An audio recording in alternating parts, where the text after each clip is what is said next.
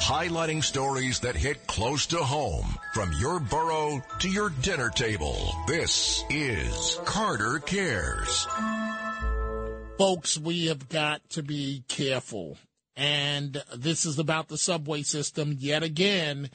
A man uh, at about 3:35 p.m. on uh, Wednesday afternoon at again uh, the 149th Street station in the Bronx train station blasted a woman and her two-year-old son with pepper spray. Now, the man got into a dispute with two women who were already uh, fighting on the uh, northbound number two, four, and five platform uh, inside the 149th Street Grand Concourse station.